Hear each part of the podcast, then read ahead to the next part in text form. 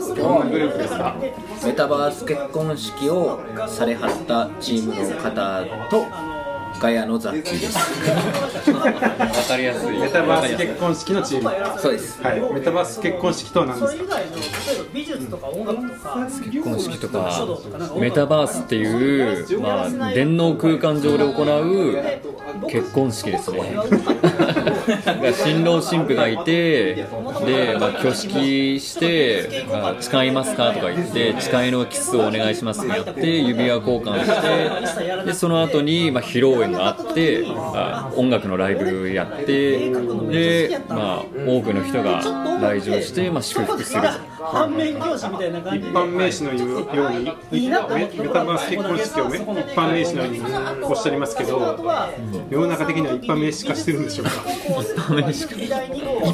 詞はまだえ そう事例としては何回ぐらいの挙式はまあ知られている事例としては2番目ぐらいなのかな2回ぐらい行われてる海外とかはあるみたいですけど海外はある日本では10とかない以下なんじゃないかなでも10ぐらいは1や2じゃないってことですねまあいろねメタバースも結構長いんではいはいまあ裏でやってる人はいますよただでもちゃんとプロが入ってやったるやってるところはまあ2番目ぐらいなのかなはいじゃあそれを2番目にされたチームの皆さんプロでやったら一番目じゃないですかいやプロはププラスさんのあの社長がやってるプロは入ってないいやプロプロ入ってる結婚式のプロは入ってないあー結婚式のプロは入ってるメタバースのプロプロではあるけどメタバースのプロはいるんですけど我々はウェディング現役のウェディングプランナーだったり現役ウェディングの司会者の方が入ったチームなんですよそうなんですか本当にウェディング側のプロの方々がそのチームなんです、はいで初めてメタバースでその方々が入られてるっていうチームでそうそうそうだいう意ね味では初やと思います初なこれはすごいじゃあ日本で初めてプロによるメタバース結婚式をやったチームの3人ウェディング業界からこう来ましたっていうすごいなぁじゃあちょっと個別に自己紹介をしていただいてもいいですかはい、えっ、と、メタバース結婚式ウェディングプランナーをしました。琥珀。琥珀のと言います。琥珀のさんはい、ウェディングプランナーと、あと挙式のワールドを作りました。 挙式のワールドも作ってメはい。タバースを作る技術もお持ちだったりですまあ、初挑戦でしたけどね。へ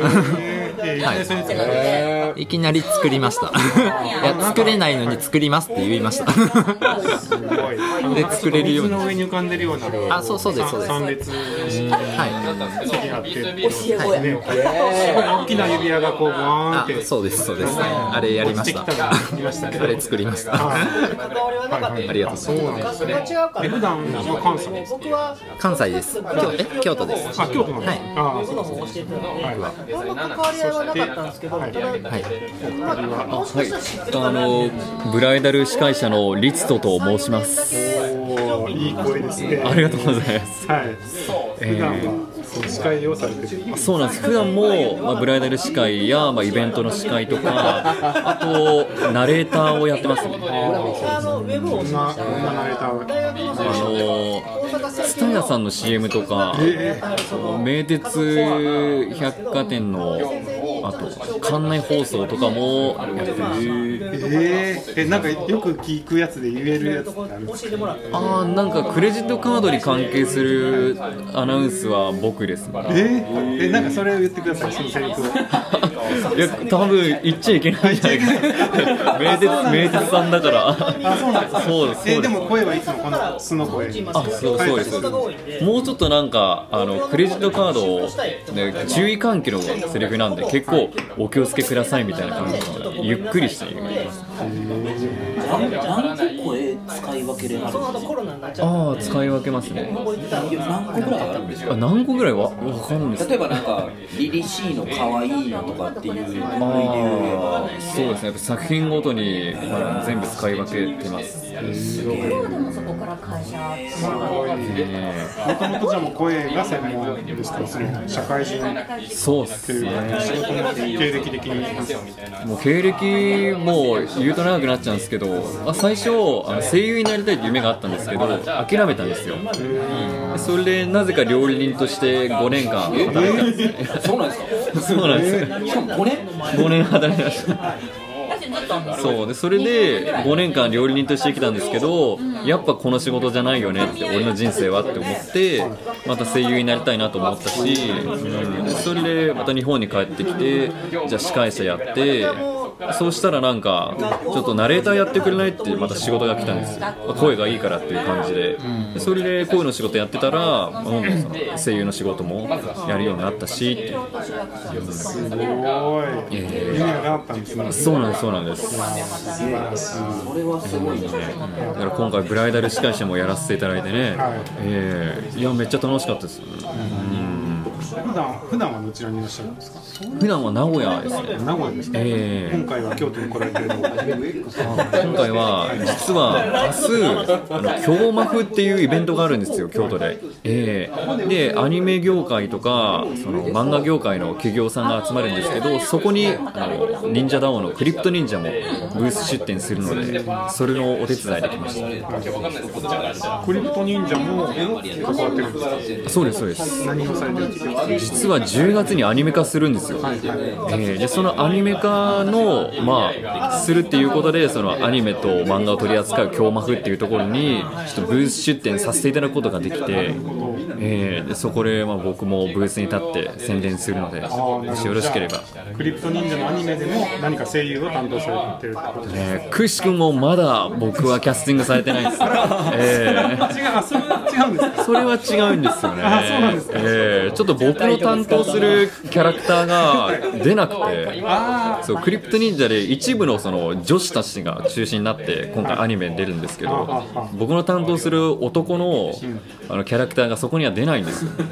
まだシナリオ的に。もう逆にこう自分の担当のキャラがいるいらっしゃるからってことですねそうですね。まあ強いて言えばそんな感じで、だそかれはらまそのだ。ここのそうですねこれのやつあちょちょっとこれは違うんですけど。あまだ違うんですまた違う感じの、ええそのでもその忍者のキャラクターは、まあ、多分、まあ、来期あたりにはもし来期決定したら出るかじゃあアなニメが続いていけばそうですされる可能性があるとあもう絶対出ますあなるほどなるほどゲーゲームには出てますあそうなんですクかリプト忍者の RPG ゲームがあるんですけどあークリプト忍者の RPG クリでプトファンタジーっていうゲームがあってでそれの主人公と一緒に旅をするあー忍者の声優そうなんですフルボイスフルボイスのゲームですはいはいはいはいえーすごい声優さんそうなんですよね面白いですねすごい豪華メンバーですねえいやいやいやで三人目のはい、えっ、と、私ガンと申しまして、えっ、と、先ほど申し上げたあのメタバース結婚式では。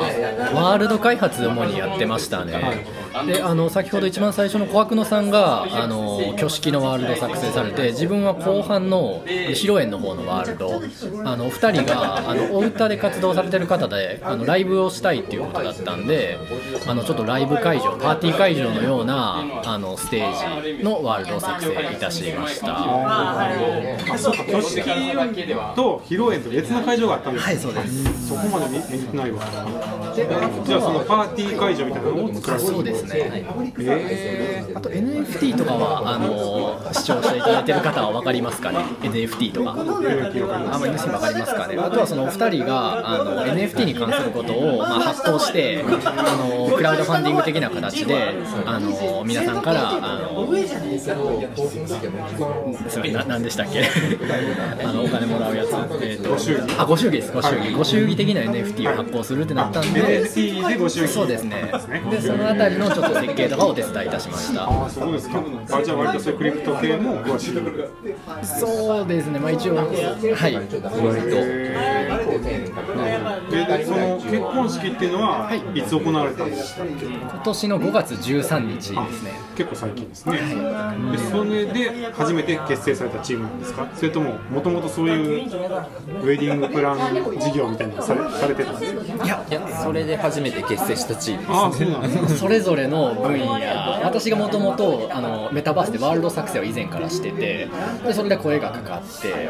でえー、とじゃあ、ウェディングプランナーの方がいいよねということで、現役のウェディングプランナーの琥珀野さんがいらっしゃって、で司会者がいるよねということで、リツトさんが加わってっていうような形で、であとここにいないんですけど、メタバースなんでアバターを作ってる専門の方とか。あとは動画化してるんで動画を投影する写カメラマンの方とかもうそれも以前にそのもともとメタバースで活動されてた方が集まってできたチームですね、だいぶ豪華チームというそうですその結成されたんですねすごいですねその結婚式は全部で新郎新婦入れて16人のチームですね 結構やりましたまあ、ね NFT のあのイラストを描くで浅いなって言い方で言人ったらと失礼かかもしれないけあどとそのミントサイトっていうのを作る人とかいや撮影で3人関わってくれる可愛いっていうどことうでしたあの式の盛り上がりは盛り上がりも最高でしたね700人760人ですねそれは招待されてない人も入れたってことですかあそうメタバースなんで招待っていうのはあのお二人まあ新郎新婦の方が送ってるんですけど基本的にどなたでも入れるしリアルタイムで YouTube の配信もしてでちょっとその日は仕事があってっていう方は後日 YouTube でアーカイブも今も公開されてるんですけどそういったものでも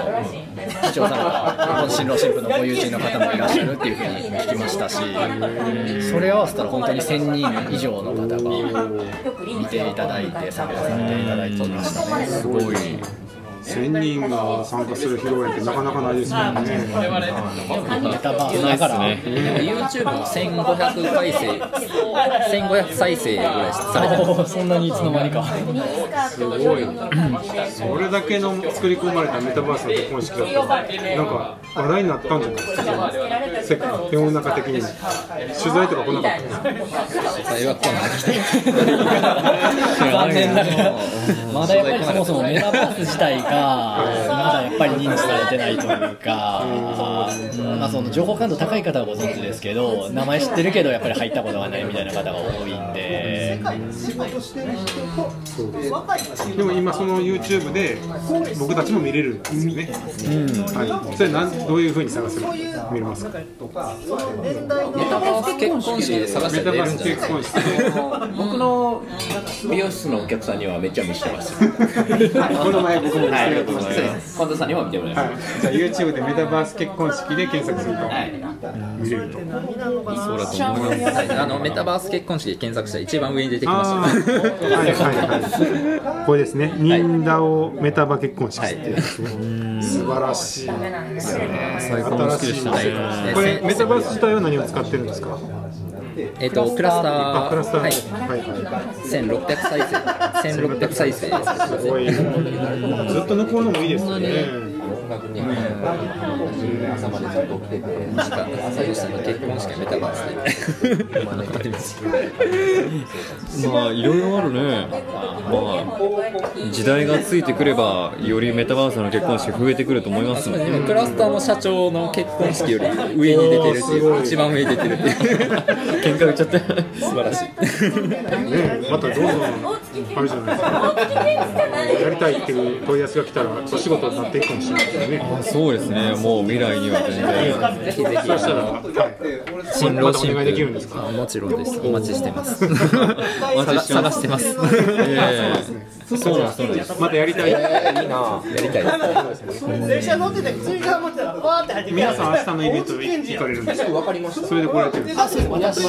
そうですあ僕は立って宣伝にする、まあ、出店者側で行きます自分はその半々ですね明日のイベント兼あのさくらさんザッキーさん京都にお住まいだったんであイベントも京都にあるしあのお二人にお会いしたいなっていうのはあってあ、わかりました。はい、今日はあの4人で皆さんお越しいただいてありがとうございます。ありがとうございます。